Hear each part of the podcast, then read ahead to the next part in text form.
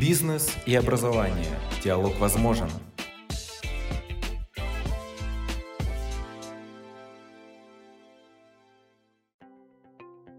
Это подкаст Национального агентства развития квалификаций, и мы продолжаем говорить о практиках развития и оценки общих компетенций – Наш гость Андрей Щербаков, научный руководитель Центра исследований медиакоммуникации Государственного института русского языка имени Пушкина. Андрей расскажет о роли коммуникативных компетенций в подготовке кадров для цифровой экономики и о их месте в рамке общих компетенций, разработанной Национальным агентством. Беседу ведет Дмитрий Гужеля, руководитель Департамента методологии и оценки президентской платформы «Россия – страна возможностей». Андрей Владимирович, вот э, вы сейчас будете говорить про роль коммуникативных компетенций в подготовке кадров для цифровой экономики. Честно говоря, очень удивился этой теме доклада, потому что в моем понимании Государственный институт русского языка имени Пушкина занимается несколько другими вещами. С Маргаритой Николаевной мы там давно знакомы и работаем над всякими историями. Но с удовольствием послушаем, что у вас в этой части. Добрый день, Дмитрий Юрьевич, добрый день, уважаемые коллеги.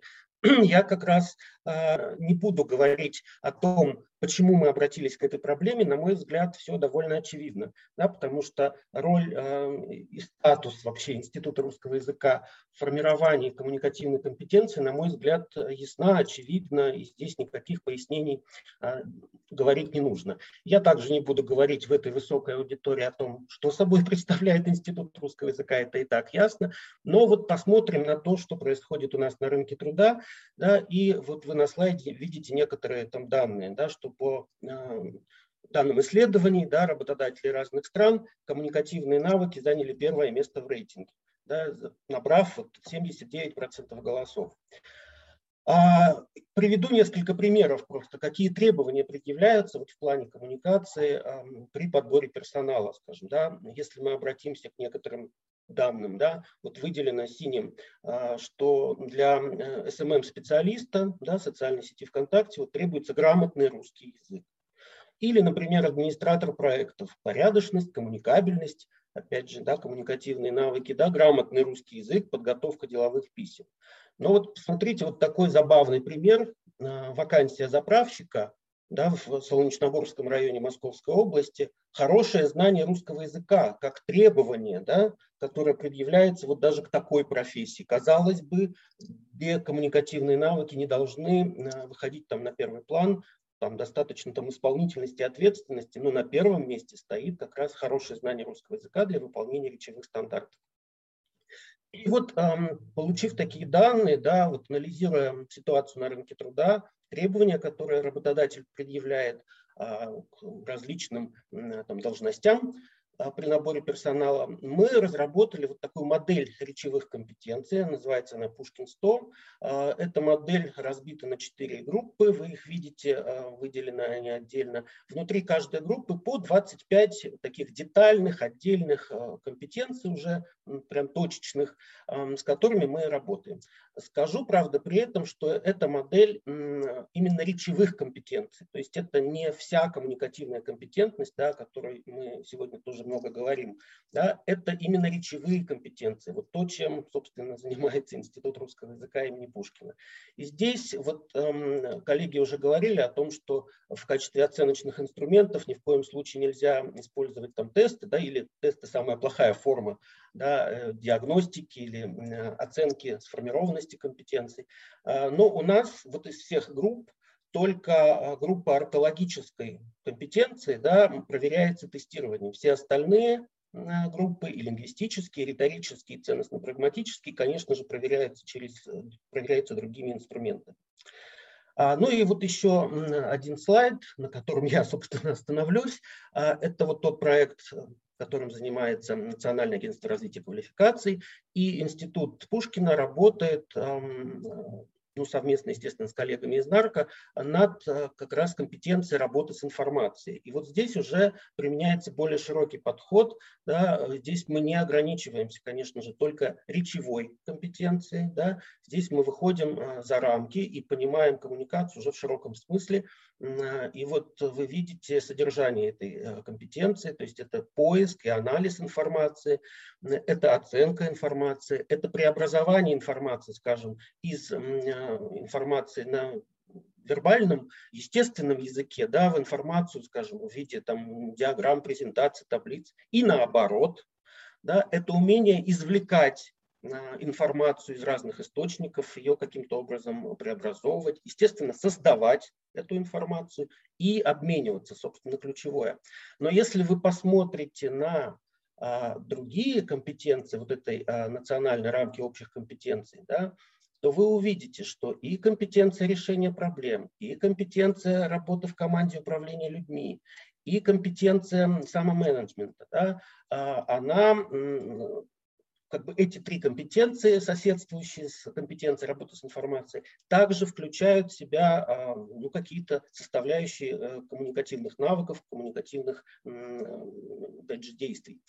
И вот проблема-то, которая здесь возникает, вот э, и та наша рамка э, Пушкин 100 опробирована как раз в работе с крупными корпорациями, такими как Ростелеком, Роснефть, Сейчас мы прорабатываем проект уже с одним из банков э, в России. Но вот проблема-то, с которой мы сталкиваемся, как вот эти наработки а, как раз инкорпорировать в э, вузы, вузовскую систему. И здесь, конечно же, нужно очень много думать и договариваться, как сказал э, Исаак Давидович, и пытаться каким-то образом трансформировать те компетенции, которые содержатся в образовательных стандартах, о чем Алла Аркадьевна упомянула, в, соотнести с теми а, квалификационными требованиями, которые существуют уже в профстандартах.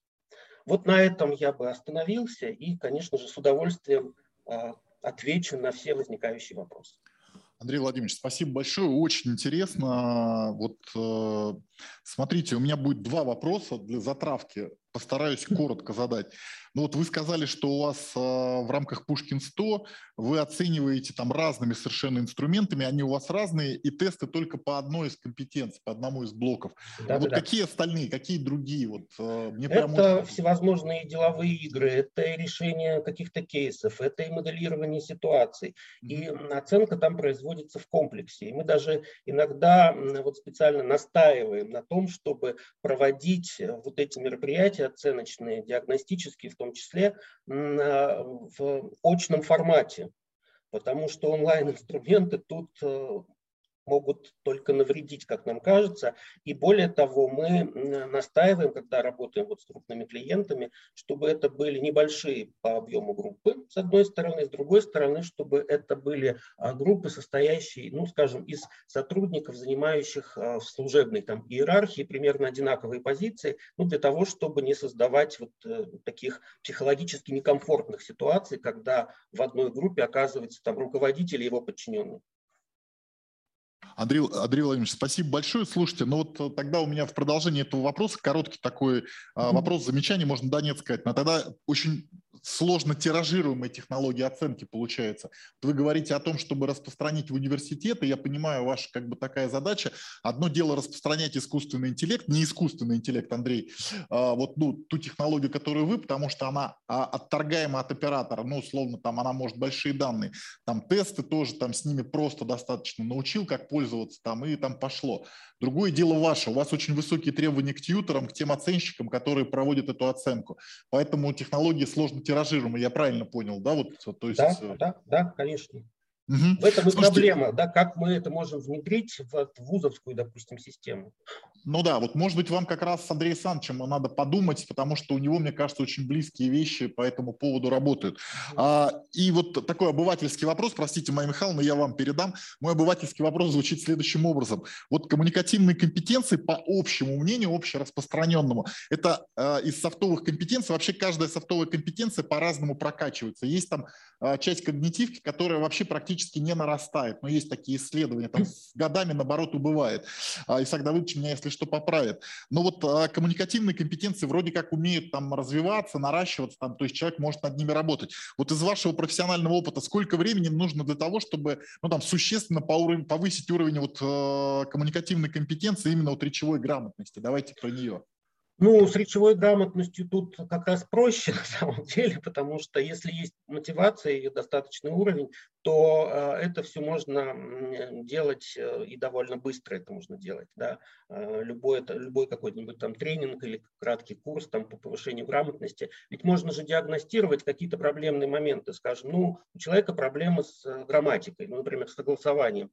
Со всем остальным у него проблем нет, поэтому мы работаем над грамматикой и все да? или там у него проблемы с использованием там, профессиональной лексики, он ее не понимает э, и, и так далее. Это тоже довольно быстро можно сделать. Да? А проблема тут, на мой взгляд, вот тоже, по-моему, кто-то из выступающих уже ее затрагивал, да, что для одних каких-то профессиональных сфер а, коммуникативная компетентность – это, безусловно, soft skills, а вот, скажем, для сферы филологической, для лингвистов, это харды. Да? Это Для учителей. Да? да? Абсолютно правы. На самом деле, вот тут не могу не согласиться, Андрей Владимирович. Спасибо большое, до свидания. Это был подкаст Национального агентства развития квалификаций «Бизнес и образование». Диалог возможен.